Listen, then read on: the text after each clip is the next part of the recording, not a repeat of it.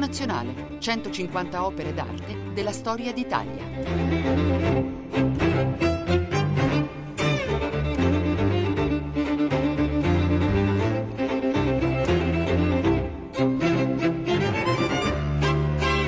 Buongiorno da Luca Scarlini dal Museo Nazionale di Radio 3.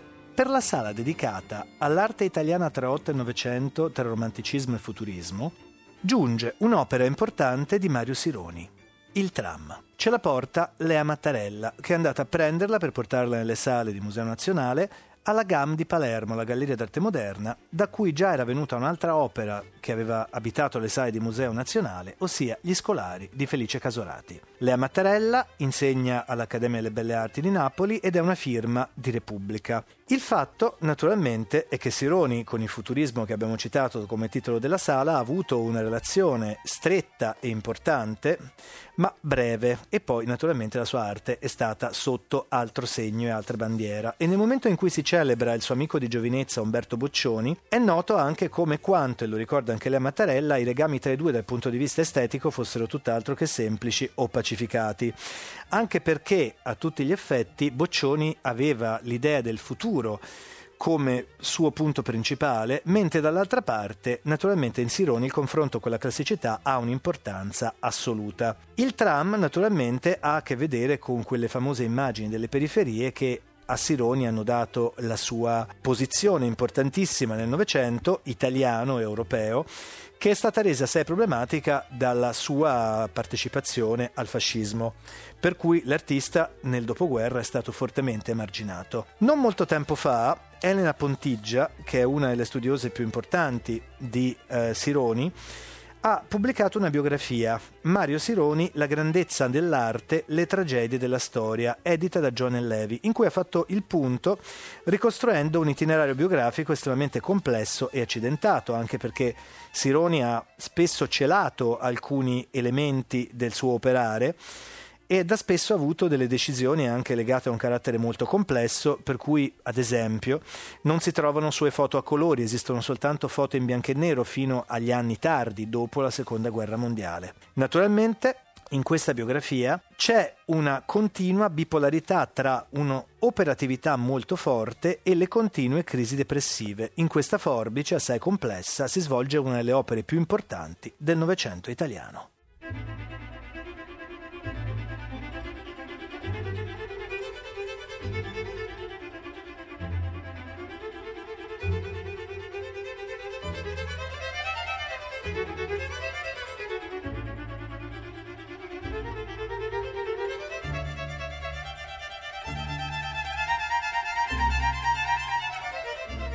Mario Sironi, Il tram, 1920 circa.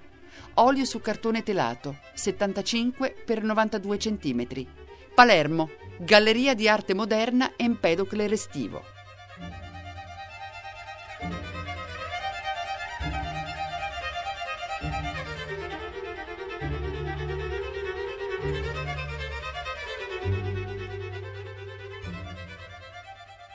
Ho deciso di portare al Museo Nazionale di Radio 3 un'opera di Mario Sironi perché è un grande artista sottovalutato.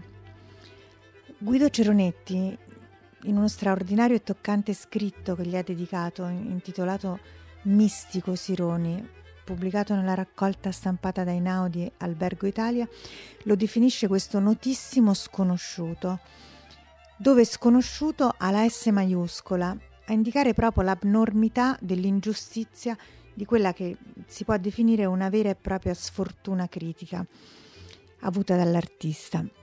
Nel giudizio che gli ha segnato la storia, sembrano infatti aver avuto più peso le sue infelici scelte politiche che la qualità della pittura. Tra i suoi dipinti ho selezionato un paesaggio urbano perché le sue periferie, a mio avviso, sono tra le più belle pagine della storia dell'arte del Novecento.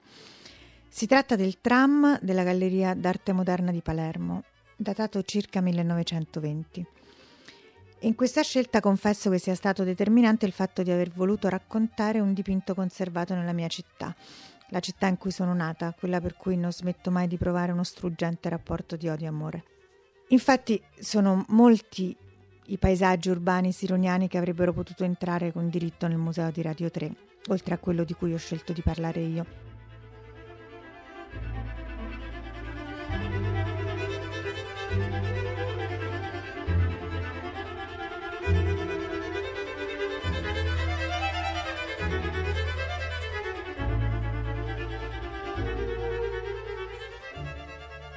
Le periferie di Sironi nascono da, tutte da una stessa atmosfera, che è quella che mi interessa evidenziare qui. Sono spazi desolati, malinconici, addirittura ostili. Ed ecco che subito ci troviamo di fronte alla contraddizione che costantemente si ritrova nel percorso artistico di Sironi. La sua adesione al fascismo non trova riscontro nella sua pittura, in cui si respira costantemente una sensazione di sconfitta. Se la dittatura fascista sposava la retorica di un mondo radioso in cui tutto parlava di trionfi e vittorie, Sironi, pur desiderando far parte di quella storia, o meglio di quell'inganno, mette lo spettatore dei suoi quadri di fronte a una realtà completamente diversa. Nelle sue opere si perde sempre. La sua è un'ostinata narrazione della difficoltà del vivere, che non risparmia gli oggetti, i palazzi, la città stessa, proprio come avviene qui. È di questo, infatti, che parla il suo malinconico tram di periferia, che è un quadro indubbiamente triste, dominato dai tipici toni scuri che contraddistinguono tutta la sua opera. Anzi, se vogliamo, questo dipinto è tra i più drammatici e cupi realizzati in questi anni. Mi viene in mente lo scrittore Enzo Siciliano che, in occasione di una conferenza tenuta nell'ambito dell'antologica dedicata a Sironi dalla Galleria Nazionale d'Arte Moderna di Roma, una ventina d'anni fa circa, ha parlato di un sole nero che accomunerebbe Sironi e Pierpaolo Pasolini. Più tardi parlerò di come le immagini del cinema pasoliniano non siano distanti dal tram e dalle periferie realizzate da, dal pittore. Per ora mi limito a prendere atto di questo sole nero che sorge implacabile su tutti i suoi dipinti. La luce, quella che dà speranza, allegria, leggerezza alla pittura, è bandita per sempre da queste tele.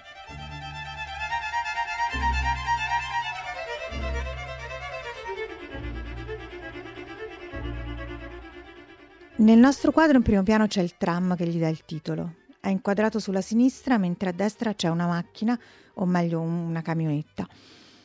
I due veicoli si incontrano a un incrocio e questo costringe quello che viene da sinistra a fermarsi. Il tram sembra proseguire il suo cammino sulle rotaie che occupano il primo piano del, dell'opera, ma la sensazione di chi guarda è comunque quella di trovarsi davanti a un'immagine statica. Tutto intorno è una città deserta senz'aria, come sono tutti i paesaggi urbani di Sironi. In un'epoca in cui le strade erano attraversate da pochissime automobili, queste tele sembrano avere la preveggenza de- dello smog, di quelle nuvole di grigio minaccioso che coprono le megalopoli contemporanee. Sul fondo del nostro dipinto ecco un edificio modesto, un parallelepipedo bianco coperto di finestre che sono semplici rettangoli scuri.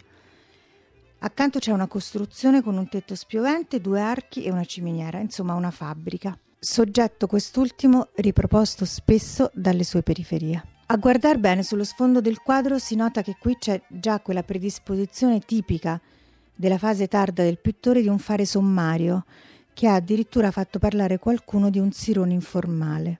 Michel Tapier, ad esempio, nel 1952 lo inserisce tra i protagonisti della sua art autre, dell'arte altra, insieme a Fautrier, Dubuffet, Volz e gli esponenti della pittura materica del secondo dopoguerra.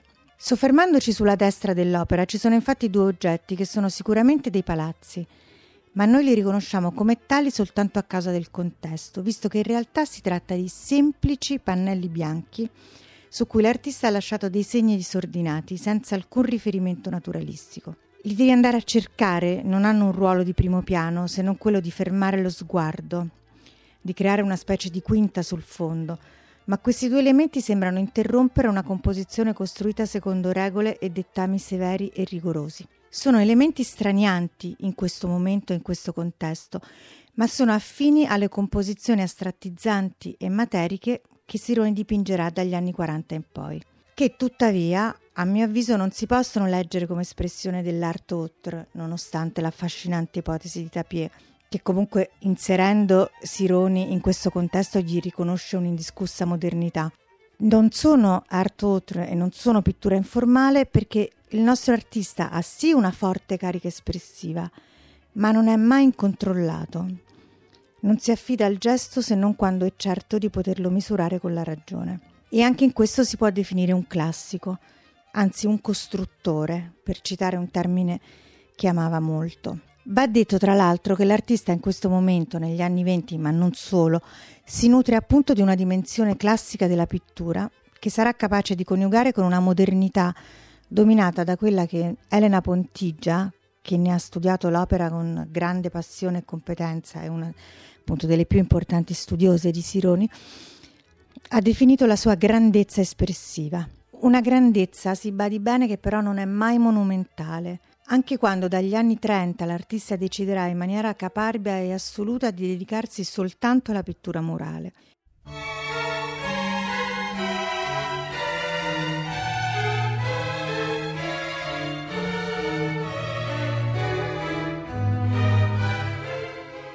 Nel 1933, infatti, Sironi sottoscrive con Campigli, Carrà e Funi il manifesto della pittura murale, immaginando una rinnovata sintesi delle arti nel segno dell'architettura. Indubbiamente qui si vuole immaginare e dare vita a un'arte fascista, ma, cito il manifesto, la funzione educatrice della pittura è soprattutto una questione di stile, dicono gli artisti più che mediante il soggetto, è mediante la suggestione dell'ambiente, mediante lo stile, che l'arte riuscirà a dare un'impronta nuova all'anima popolare. Ed è proprio lo stile di Sironi a non potersi collegare alla retorica del regime, anche quando i soggetti che gli vengono commissionati lo sarebbero e come.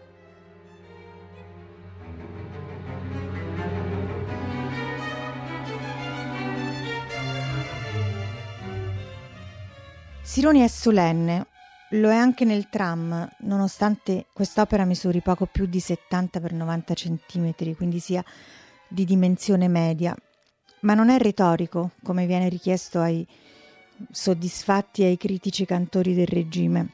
Normale quindi che non fosse amato da gerarchi composizioni oltranziste come quella di Roberto Farinacci, che dalle pagine del suo giornale Il regime fascista lo attacca ripetutamente e si scaglia violentemente contro il movimento Novecento di cui Sironi fa parte negli anni venti, vedremo successivamente. Chi conosce la decorazione dell'Aula Magna dell'Università La Sapienza di Roma sa a cosa mi riferisco quando parlo di assenza di trionfalismo. Qui intorno alla raffigurazione dell'Italia sono rappresentate le arti e le scienze, in una composizione interpretata come una sorta di scuola di Atene di Raffaello ambientata però in uno paesaggio roccioso, primordiale, inospitale, dove le figure sono chiuse in una loro disperata e disperante solitudine. Si tratta di un mondo senza tempo, uno spazio inabitabile, che non è né antico né contemporaneo. Si potrebbe probabilmente di definire primitivo. Sironi sembra condurci nel racconto di un inizio e non di un punto di arrivo.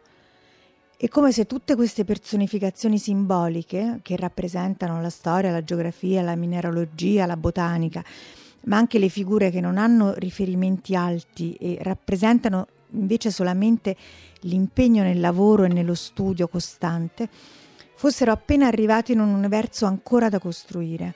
Mentre il fascismo si considerava un approdo, Sironi ci mette di fronte alla fatica della realizzazione. Qui è ancora tutto da fare. Dunque, pur volendo celebrarne le gesta, l'artista non riesce mai a identificarsi con quell'entusiasmo ottimistico di cartapesta così caro alla dittatura fascista.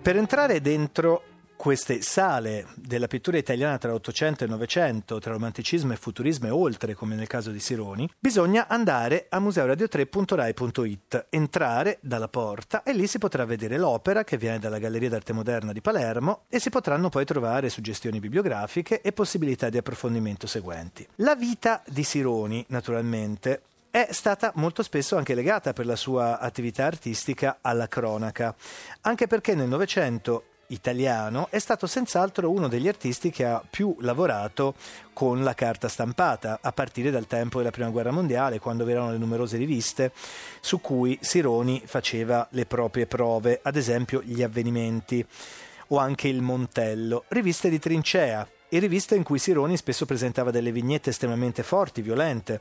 Sugli avvenimenti viene una, ad esempio, intitolata I nuovi volumi della Kultur tedesca, dove c'è uno scienziato tedesco che mette dei pezzi di cadavere di soldato dentro uno scaffale di una libreria altrimenti paludato da grossi tomi enciclopedici. Ed è proprio questa linea che ha portato anche Sironi alla sua attività assai complessa e articolata sulle colonne del popolo d'Italia. E naturalmente questo assai prima che il fascismo andasse al potere. Vi sono delle vignette di qualità anche grafica sorprendente, ad esempio del 1921, che trattano di temi vari di un momento di grande scontro politico. Ad esempio, nel 1921, nell'ottobre, c'è una vignetta che tratta del convegno di Livorno in cui vi fu la scissione che portò alla nascita del PC, del Partito Comunista Italiano, in cui c'è un'enorme testa di Karl Marx, come una rappresentazione di Geova più o meno, con una grande cascata e sotto un grande pubblico che attende questa parola rigeneratrice con scritto Le cateratte dell'eloquenza. Naturalmente tutto questo ampio repertorio e il mondo dell'illustrazione vede Sironi protagonista anche nei libri di fiabe piuttosto che in altri ambiti, darà all'artista la possibilità di che vivere, anche se non con larghezza a quanto ci raccontano le cronache e a quanto riassume Elena Pontigia nella sua biografia, ma anche di poter seguire dei propri percorsi di ricerca artistica, che lo porteranno, come sottolinea fortemente Lea Mattarella, dall'opera singola alla grande opera murale che sarà la sua missione degli anni 30 e che naturalmente avrà una ripercussione molto forte nel corso di tutta la sua opera.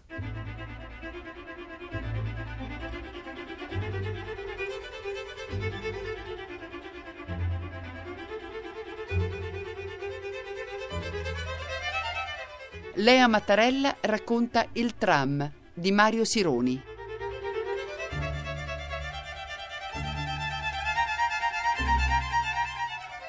Ritornando ad analizzare il nostro tram, viene immediatamente da fare un confronto con un'opera di Carlo Carrà, intitolata Piazza del Duomo, in cui non è affatto il monumento, il Duomo di Milano a essere protagonista, ma sono appunto i tram che passano tra la folla e le luci dei lampioni. L'opera di Carrà è datata 1910, l'anno in cui l'artista firma con Balla, Boccioni, Severini e Russolo il manifesto dei pittori futuristi, che segue di un anno quello del futurismo di Marinetti pubblicato sulle Figaro nel 1909. Possiamo rimanere insensibili alla frenetica attività delle grandi capitali? si chiedono gli artisti futuristi. E Carrà rende visibile questa vitalità in una moltitudine di colori, nella ripetizione dell'immagine del tram che sembra muoversi sotto i nostri occhi, nella rappresentazione di una folla febbrile, brulicante e agitata. Per contro, nell'opera di Sironi non c'è niente che rappresenti un mondo che si muove. Il suo tram non ha neanche diritto a un guidatore, o comunque lui non ce lo fa vedere. Non c'è. Per strada non c'è nessuno. Le uniche figure sono quelle del conducente della camionetta e dell'uomo che gli sta accanto, entrambi vestiti di scuro. Si confondono con il mezzo che li ospita, come fossero un pezzo di carrozzeria stesso colore, stessa consistenza metallica. Anche quella di Sironi, tra l'altro, è Milano, città dove il pittore si era trasferito nel 1919, circa un anno prima di realizzare questo quadro. Ma sembra di trovarsi su un altro pianeta. Se a Carrà interessa il movimento perché futuristicamente, cito il manifesto, un'automobile da corsa è più bella della Nike di Samotracia, Sironi ci mette di fronte a una drammatica stasi, niente che suggerisca il dinamismo. Tutto è fermo. Persino le macchine, idealizzate dal futurismo come espressione della corsa verso il domani, sono costrette a uno stop all'incrocio. Se in Carrà senti quasi il rumore di una metropoli che pulsa, in Sironi c'è un silenzio carico di tensione, di mestizia, di inquietudine. Carrà è baldanzoso nel guardare avanti, verso un futuro radioso. Sironi non ha un luogo in cui farci arrivare. Il suo sguardo è smarrito. E così si smarrisce il nostro. Questa idea si rafforza se mettiamo l'opera in rapporto con un altro dipinto di Carrà del 1911 che ha un titolo emblematico, Ciò che mi ha detto il tram. Qui il veicolo è addirittura animato, al punto da parlare direttamente con il pittore viaggiatore che lo abita. Al confronto, il tram di Sironi sembra un giocattolo comandato a distanza, a cui si è persino rotto un marchingegno. Eppure anche Sironi aveva avuto la sua breve stagione futurista, senza mai sposare tuttavia la modernolatria che caratterizza il movimento di Marinetti e compagni.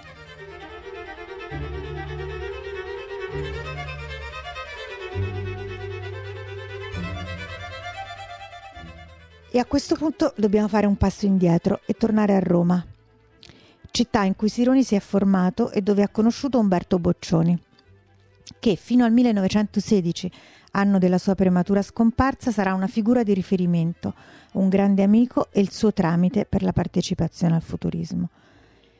Sironi, ricordiamolo, era nato a Sassari nel 1885, ma ben presto la sua famiglia si era trasferita a Roma dove era avvenuta tutta la sua formazione. È qui appunto che incontra Boccioni alla scuola libera del nudo che inizia a frequentare nel 1903 ed è il pittore scultore futurista, tra gli altri, a lasciare alcune testimonianze sulle crisi depressive che affliggono il giovane Mario. Sironi, come sappiamo, non firma il manifesto dei pittori futuristi, ma non sappiamo neanche se l'amico glielo avesse proposto. L'artista in quei giorni sta particolarmente male e Boccioni che lo va a trovare scrive a Gino Severini una lettera in cui ne parla in questo modo.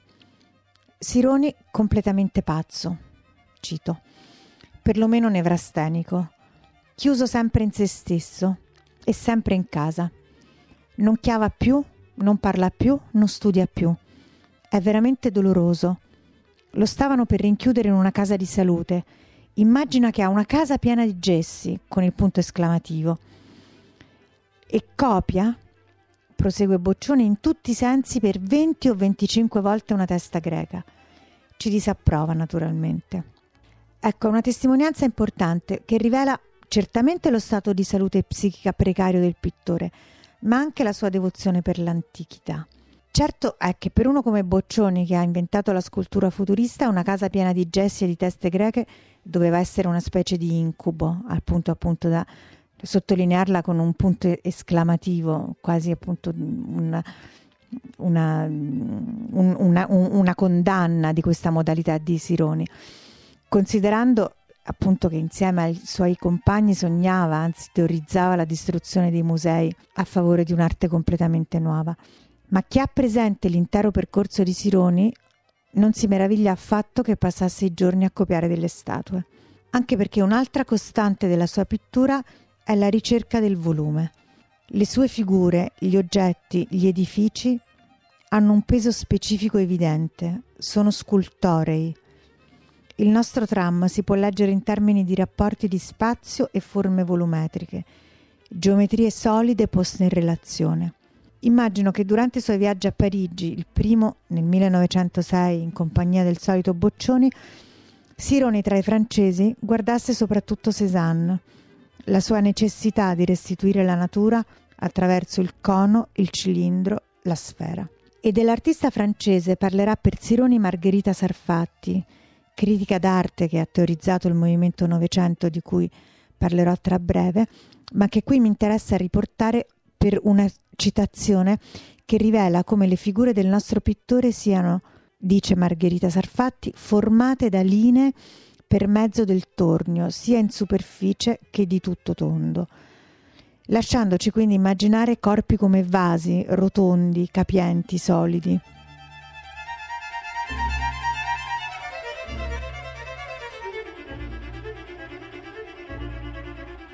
Tornando a Roma nei primi anni dieci, sempre per tramite di Boccioni, per qualche tempo anche Mario subisce il fascino del futurismo, partecipando ad alcune mostre del gruppo. Ma in confronto alle opere dei suoi compagni di strada, per questa piccola parentesi, i suoi aerei sembrano di cartone. I ciclisti e le ballerine avanzano a fatica tra le forme. In lui, da un punto di vista stilistico, non c'è quella ripetizione e raramente appare l'integrazione della figura con l'ambiente che Boccioni e compagni utilizzano per rendere visibile la velocità. Le ruote delle sue biciclette, dei suoi ciclisti, non sono tante, una accanto all'altra come le zampette del cagnolino o le mani del violinista di balla. Qui bisogna pedalare, sudare, lottare con la materia.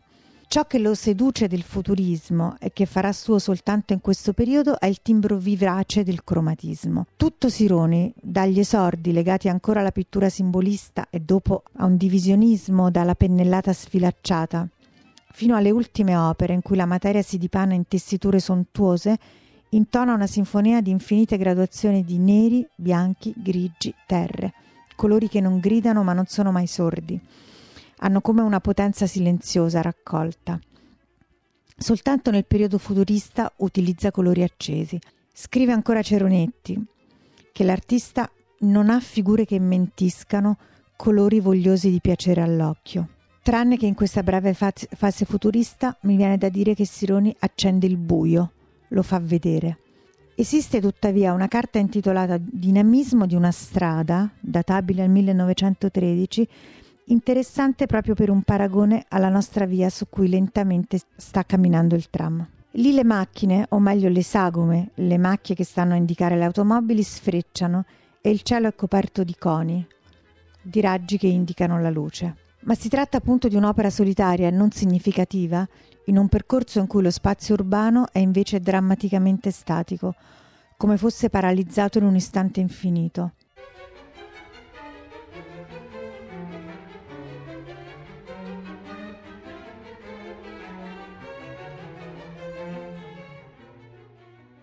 A Milano è arrivato dopo aver esposto in una mostra romana, la sua prima esposizione, che da un punto di vista commerciale è stata un insuccesso. Ha lasciato a Roma la moglie Matilde, che aveva sposato nel 1918. Il loro era stato un matrimonio con rito civile e pochissimi invitati. Gli sposi erano arrivati al municipio in tram. Lei rimane a Roma perché lì insegna le condizioni economiche di Mario non le permettono di abbandonare il lavoro anche perché Sironi a Milano non ha una casa, si appoggia a stanze in affitto da amici, eccetera. Quindi tutta la malinconia di quegli anni in cui è afflitto dalla povertà e ha una nostalgia feroce per Matilde si riversa nelle sue periferie, in cui appare una Milano, come lui stesso la definisce, brutta ma solida, tutto al contrario della sonnolenta Roma, come invece descrive la capitale.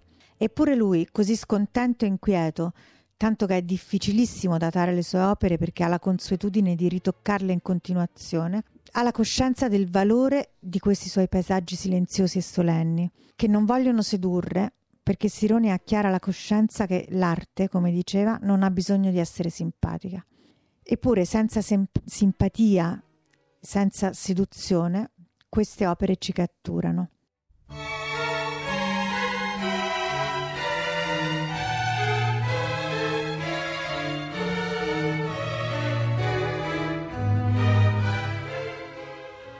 La comunità di Eigerz manda sempre messaggi e la rappresentazione della città, come si trova nel tram di Sironi, la si trova anche in un'opera antecedente di Giovanni Buldini che si chiama The Newspaper o altrimenti The Newspaper Seller, un'istantanea del 1890, dal vero sembrerebbe, in cui Boldini rappresenta un frammento della città con uno strillone che propone un giornale. L'opera si trova a Napoli al Museo di Capodimonte e ci è stata inviata da Marianne Noir con due R finali.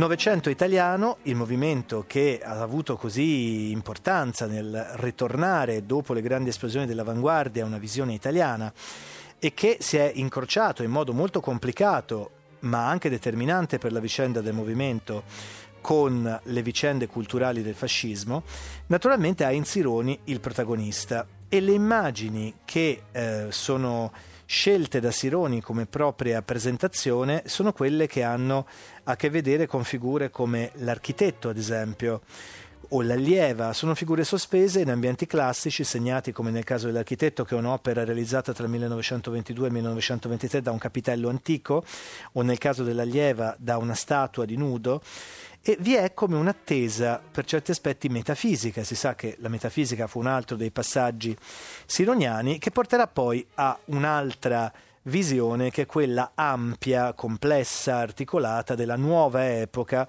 di cui Sironi si vuole fare interprete con la pittura murale. Ed ecco, naturalmente, che in questa nuova epoca murale entrano anche i lavori, se si vuole, architettonici, quelli per le esposizioni e quello famoso per la mostra della rivoluzione fascista, in cui vi era una grande forma di pugnale che rompeva una catena e una grandissima aquila che era di fatto il logo grafico che stava intorno all'espressione Marcia su Roma. Naturalmente la Sala della Mostra della Rivoluzione nel 1932 è uno dei tanti esempi in cui Sironi si confrontò con architetture effimere che però andavano nella direzione di questa grande pittura murale di cui si era fatto interprete e portavoce in modo estremamente appassionato e accalorato.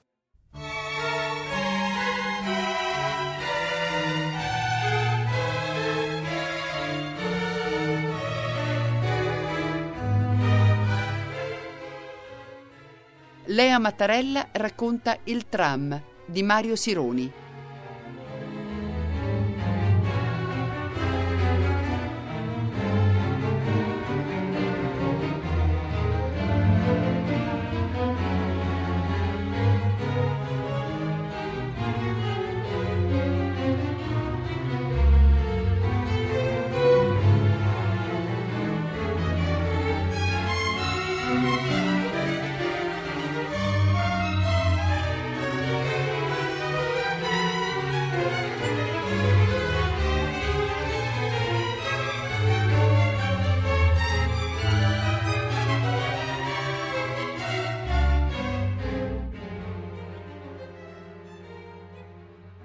Abita le città di Sironi? Mi viene in mente che possano essere gli stessi che vivono in quelle di Pasolini, tornando appunto a citare Enzo Siciliano. I due hanno in comune un'epica della periferia in cui gli eroi sono tutt'altro che vittoriosi. Città fuori, scrive Sironi in un appunto del 1951. Trovarmi nel freddo, nell'angoscia, vedere la morte, andarle incontro e dirle portami via. Non vediamo mai figure intente a passeggiare o a vivere lo spazio di Sironi. Gli unici esseri umani sono viandanti, vagabondi, dai vestiti lisi, figure senza meta. Stracci, il protagonista della Ricotta, il film di Pasolini, o Accattone, oppure Ettore, il figlio di mamma Roma, di quella commovente figura di madre che è incapace di difenderlo da tutta la cattiveria del monno. Sono fratelli delle figure sironiane, destinate a vagare in un mondo senza luce. C'è un tragico fatalismo che è lo stesso che si respira nell'esistenza senza possibilità di riscatto dei ragazzi di vita condannati a una vita violenta, per citare i titoli dei romanzi pasoliniani. Ma la tragedia in tutta l'opera di Sironi non è mai solo individuale, è anche quella della storia. Tornando ai protagonisti di Pasolini che abitano una Roma marginale, Sappiamo che non possono fare altro che morire, per loro non c'è scampo. Pasolini però può elargirgli una fine che li avvicina a Gesù che si è fatto uomo. Stracce sulla croce. La scena del martirio di Ettore cita il Cristo morto di Mantegna. E tutto questo succede all'interno di periferie che possiamo definire sironiane. E non importa che le nostre siano milanesi e nel cinema di Pasolini invece il paesaggio urbano desolato sia quello di Roma perché come scrive ancora Ceronetti, per Sironi, la città è il monumento alla solitudine, un cimitero di solitudini, spazi simbolici dove patiscono senza fine, perdutamente, microcosmi sensibili, e ti figuri storie di dolore e occhi aperti nel buio dietro quelle finestre. La periferia diventa un luogo dell'anima, uno spazio universale, Rovesciando il folgorante incipit di Tolstoi e della sua Anna Karenina, tutte le famiglie felici si assomigliano, ogni famiglia infelice è infelice a suo modo, si può dire che ad assomigliarsi sono tutte quelle periferie in cui si percepisce l'allarme per il destino dei loro abitanti, anche se, come nel caso di Sironi, non li vedi mai vivere e la loro esistenza riesci solo a immaginarla, occhi aperti nel buio dietro le finestre, come fa Ceronetti.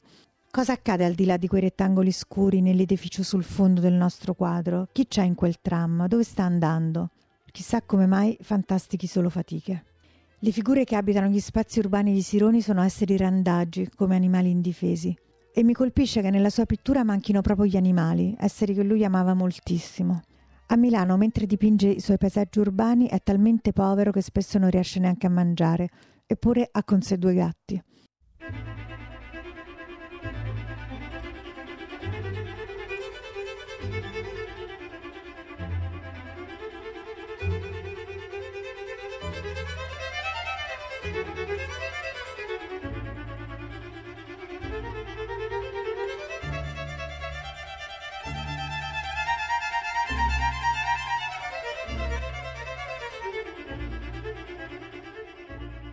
Lea Mattarella ha raccontato Il tram di Mario Sironi.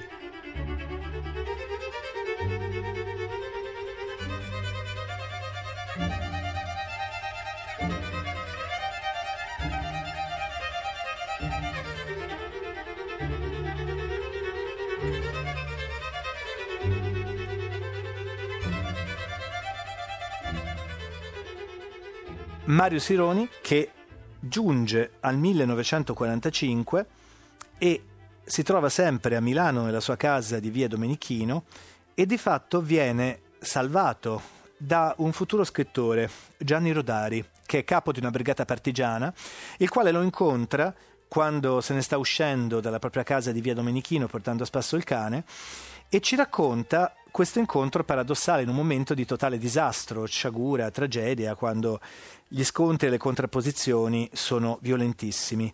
Sironi Mario, lessi puntando sull'interrogativo dalla carta d'identità. Il pittore delle periferie? Non so se posso vantarmene, ma gli firmai il lasciapassare in nome dell'arte. Non dissi al comandante della brigata quelle tali cosette. D'altra parte gli aveva appena consegnato John Emery, il super traditore inglese, figlio di un ministro addetto alla propaganda nazista. Se ne andò con il suo cane, non importa dove, aveva perduto qualcuno, non mi interessava chi.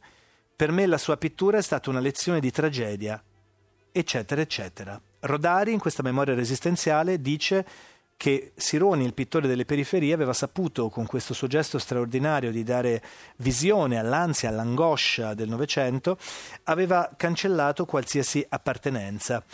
E vi è un luogo a Milano in cui è possibile vedere numerose opere di Sironi, anche per il legame forte che pur non avendo Sironi molti collezionisti, in questo caso fece da eh, legame con una famiglia, che è la collezione Boschi di Stefano, che si trova dietro Corso Buenos Aires, una casa museo dove si può accedere, che è gestita dal Comune di Milano, in cui vi sono numerose opere di Sironi che testimoniano il legame con la famiglia e specialmente un'opera meravigliosa che si chiama La Venere dei Porti, in cui vi è rappresentata una prostituta con una sirena di nave sullo sfondo, in un'atmosfera altrettanto appunto di tragedia, una tragedia che è quella poi del Novecento, che sta per giungere con tutta la sua violenza e tutta la sua forza. Nel momento in cui Sironi è stato recuperato negli ultimi decenni in tutti i suoi aspetti, come ha ricostruito Elena Pontigia nella sua biografia uscita da John Levy il 2014, lo scorso anno, non sarà anche da sottovalutare quanto in ogni epoca Sironi abbia lavorato anche nel teatro, oltre che nell'illustrazione, e quanto si sia cimentato nella scenografia. E basti citare quella memorabile di un Dr. Faustus di Busoni al Maggio Musicale Fiorentino negli anni 40 in tempo di guerra, per riassumere un talento di grandissima forza che ha avuto il destino, come ha riassunto Guido Ceronetti, di essere il grande sconosciuto, come citava Le Mattarelle inaugurando il suo discorso, sia lo sconosciuto con la S maiuscola del Novecento italiano ed europeo. Un saluto da Luca Scarlini dal Museo Nazionale di Radio 3.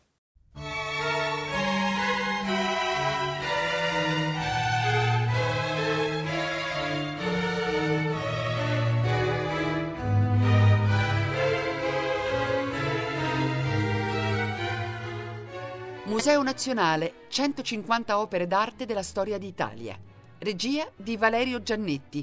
A cura di Monica Donofrio e Cettina Flaccavento. Musiche scelte da Valerio Corsani. Per scaricare e riascoltare questa puntata, museoradio3.rai.it.